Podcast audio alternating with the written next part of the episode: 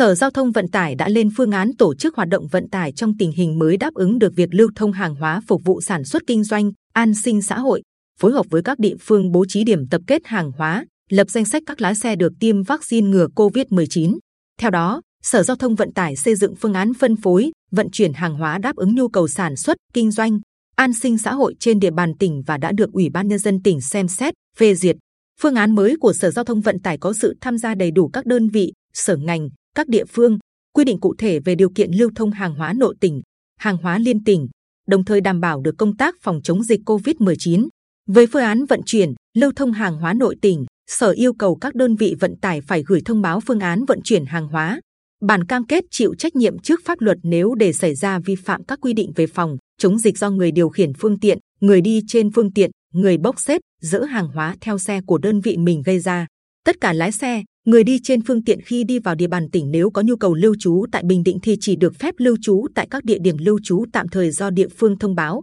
chỉ định. Về phương án tập kết hàng hóa, Sở phối hợp với các địa phương xây dựng bố trí 14 điểm tập trung giao nhận hàng hóa ở các địa phương trong tỉnh, một điểm dừng chân cho tài xế lái xe đường dài xuyên qua Bình Định tại huyện Phú Mỹ. Về lưu thông hàng hóa liên tỉnh qua địa phận Bình Định thực hiện theo đúng quy định của Bộ Giao thông Vận tải, chỉ đạo của Ủy ban Nhân dân tỉnh. Theo ông Võ Văn Trịnh, Phó trưởng phòng quản lý vận tải, Sở Giao thông Vận tải, phương án này nhằm chuẩn bị sẵn sàng và nâng cao năng lực ứng phó trong công tác phòng chống dịch COVID-19 phục vụ hoạt động vận tải hàng hóa trên địa bàn tỉnh, hạn chế lây lan dịch bệnh từ lái xe vận chuyển hàng hóa, đặc biệt là lái xe đường dài, tạo điều kiện thuận lợi cho việc vận chuyển, lưu thông hàng hóa được thông suốt, không để ách tắc, ùn ứ hàng hóa, đứt gãy chuỗi cung ứng hàng hóa. Phòng quản lý vận tải, Sở Giao thông Vận tải cũng đã phối hợp với các địa phương, doanh nghiệp, cơ sở, hợp tác xã vận tải thống kê và kết quả thống kê cho thấy toàn tỉnh hiện có 829 doanh nghiệp vận tải với 22.863 tài xế, trong đó đã có 13.508 tài xế tiêm một mũi,